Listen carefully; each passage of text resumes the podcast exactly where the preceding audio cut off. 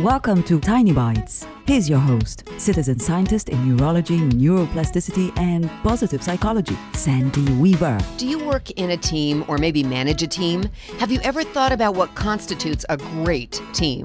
A great team is like a sled dog team individual members all pulling together. The members may look similar and may have similar skill sets, and yet they're still completely different individuals.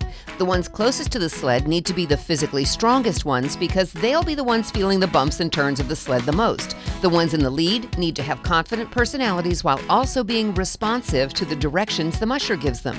The ones right behind the lead dogs also need to be responsive to the musher's directions while having a bit more muscle to help the team change direction to follow the trail.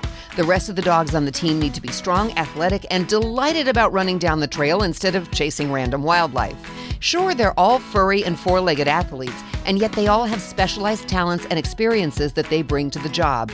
And every dog on the team needs to be willing to work with its coworkers, or all of those other important attributes won't matter.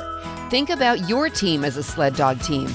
Who's in which role, and how can you help the team pull together better? Subscribe to the podcast and share it with your friends. And there's lots more at centerforworkplacehappiness.com. Here's to your well being, one tiny bite at a time.